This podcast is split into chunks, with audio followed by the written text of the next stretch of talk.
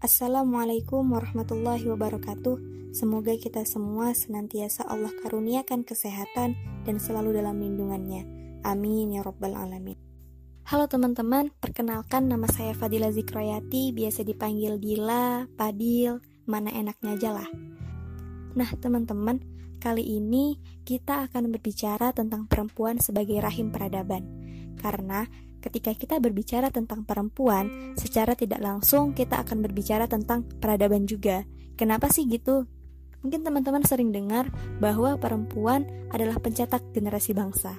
Karena nantinya perempuan akan melahirkan seorang anak dan akan menjadi seorang ibu untuk anak-anaknya. Nah, anak-anaknya inilah yang akan menjadi generasi bangsa untuk akhirnya membuat peradaban-peradaban selanjutnya. Jadi, untuk bisa membuat peradaban-peradaban yang baik, generasi bangsanya juga harus dipersiapkan dengan baik juga. Itulah pentingnya peran perempuan nantinya sebagai seorang ibu gitu. Nah, untuk bisa mencetak generasi-generasi bangsa yang baik, tentulah si ibunya, si perempuan ini juga harus baik pula. Tuh. Nah, lantas bagaimana sih kita sebagai perempuan untuk bisa menjadi sebagai rahim peradaban yang baik?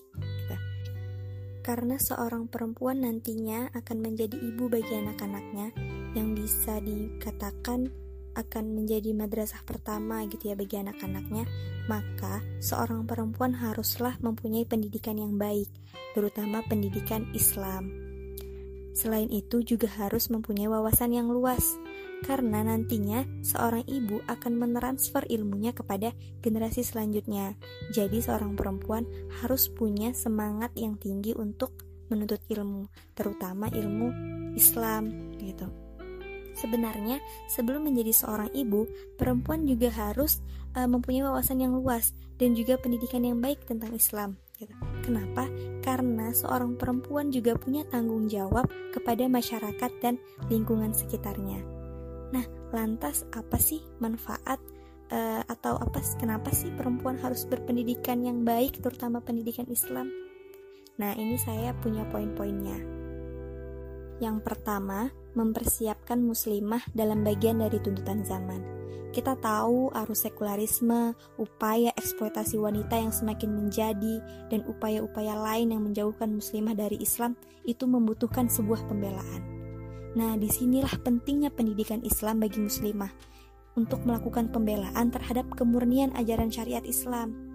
Para muslimah harus dipersiapkan dengan kegiatan yang terprogram untuk menjadikan mereka sebagai pelaku, baik itu pelaku dakwah, pelaku sejarah, dan pelaku-pelaku lainnya, terutama pelaku pembangunan masyarakat dalam berbagai bidang kehidupan.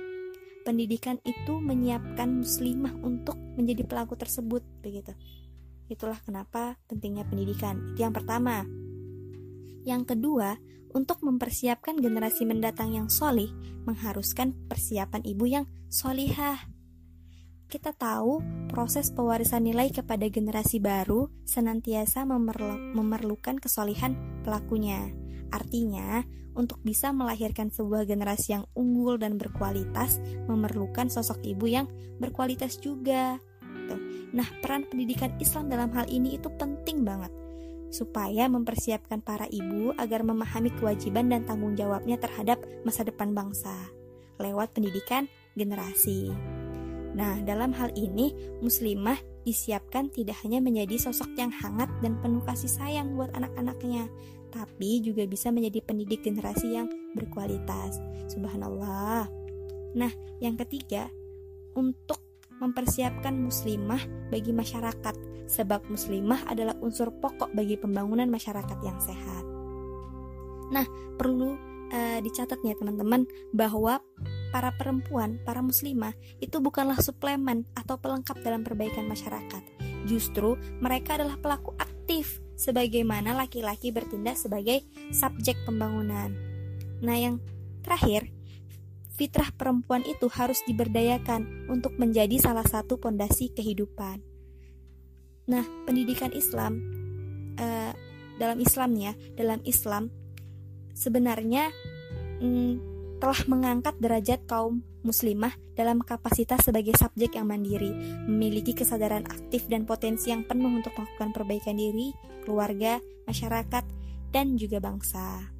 Nah, jadi itu uh, poin-poin ya, poin-poin pentingnya pendidikan terutama pendidikan Islam bagi se seorang perempuan muslimah. Nah, kita udah selesai bahas tentang poin-poin uh, urgensi ya, atau pentingnya pendidikan bagi seorang perempuan. Nah, uh, selanjutnya uh, saya mau berbagi tentang tujuan-tujuan dari pendidikan itu, gitu. pendidikan bagi uh, seorang perempuan muslimah. Nah, yang pertama itu untuk individunya sendiri gitu, untuk si uh, diri perempuan itu sendiri gitu. Nah, apa sih uh, tujuannya gitu? Yang pertama itu membentuk kepribadian muslim yang integral. Karena dalam Islam tidak menuntut seseorang solih secara pribadi, tapi juga bagaimana kita bisa uh, memperbaiki lingkungan sekitar kita. Apalagi dalam sejarah Islam jelas sekali para wanita muslimah generasi pertama zaman Rasulullah pun ikut turut serta untuk uh, memberikan kebaikan di lingkungan sekitarnya. Nah, nah itu tadi untuk uh, individu ya. Nah selanjutnya itu untuk keluarga. Nah tujuan pendidikan itu uh, bisa membuat kita membentuk keluarga yang dipenuhi dengan bimbingan Islam gitu jadi uh, jadi keluarga yang sakinah mawaddah waromah gitu ya itulah kenapa uh, untuk bisa menjadi keluarga yang sakinah mawaddah warahmah kita juga harus membekali diri kita dengan ilmu dengan pendidikan oke okay, next untuk masyarakat nah tujuan pendidikan uh, seorang muslimah dalam masyarakat itu yang pertama adalah menumbuhkan kepekaan hati dan jiwa sosial. Karena dengan pendidikan diharapkan perempuan muslimah ini mampu cepat tanggap terhadap problematika sosial kemasyarakatan sehingga si perempuan ini mampu mengambil peran untuk mencari solusinya gitu. Nah, yang kedua, mempersiapkan perempuan untuk peran peradaban. Nah, menurut hadis riwayat Muslim, Zainab binti Jahsi bertanya, Wahai Rasulullah, apakah kami akan binasa juga sedang ada di antara kami ada orang-orang yang masih melakukan kebaikan? Rasulullah menjawab, Ya, apabila kejahatan telah merata. Nah, jadi di sini kita lihat bahwa perempuan muslimah bukan saja rahim tempat bersemayamnya para pemimpin, tetapi juga sebagai pendidik para pelaku sejarah dari zaman ke zaman. Gila, keren gak tuh? Karena sebenarnya perempuan itu tuh lebih dari sekedar pelaku sejarah itu sendiri gitu. Nah, yang ketiga, mempersiapkan perempuan muslimah untuk peran kepemimpinan. Perempuan boleh loh dijadikan pemimpin karena saya pernah baca Menurut Ibnu Hazm, salah satu ulama mazhab Hambali, dalam kitab Al-Muhalla, ia berpendapat bahwa jabatan yang tidak boleh diserahkan kepada perempuan hanyalah riasah ad-daulah atau pemimpin negara. Gitu. Karena kita tahu bahwa uh, secara lahiriah ya, secara psikologinya yang mempunyai sifat lahiriah seorang pemimpin terbanyak itu yang paling banyak itu adalah laki-laki dibanding perempuan. Gitu. Itulah kenapa uh, seorang pemimpin negara lebih baik adalah seorang laki-laki. Nah, ini bukan mendiskreditkan perempuan ya, sama sekali bukan gitu. Karena ada ranah-ranah yang memang tidak bisa untuk kita setarakan gitu memang secara lahiriah saja jiwa pemimpinnya itu yang lebih banyak itu pada laki-laki. Bukan berarti perempuan tidak bisa memimpin. Perempuan bisa memimpin dalam bidang-bidang lain begitu. Jadi uh, jangan mendiskreditkan perempuan karena hal ini gitu. Dan perempuan juga jangan merasa didiskreditkan gitu ya. Untuk yang terakhir yaitu untuk dakwah. Kita tahu Islam yang universal menuntut dakwah yang integral. Artinya, dakwah yang menyentuh semua lini kehidupan, sehingga dibutuhkan kompetensi kritis di berbagai spesialisasi ilmu yang tidak mungkin terhimpun hanya pada satu orang saja. Gitu. Nah, dakwah juga tidak hanya memerlukan ustadz dan ustazah yang memiliki kapasitas dan menguasai ilmu-ilmu syariat, tetapi dakwah itu juga memerlukan kehadiran dokter, politisi, ekonom, teknolog, praktisi hukum, farmasis, ahli pertanian, jurnalis, pekerja seni, sastrawan, dan lain sebagainya. Nah, oleh sebab itu, diharapkan dengan pendidikan, perempuan muslimah bisa uh, memenuhi kebutuhan kualifikasi sumber daya manusia dari berbagai bidang yang diperlukan. Itu. Jadi uh, tujuan-tujuan pendidikan yang tadi saya sebutkan sebenarnya yang terpenting itu adalah untuk dakwah gitu ya teman-teman.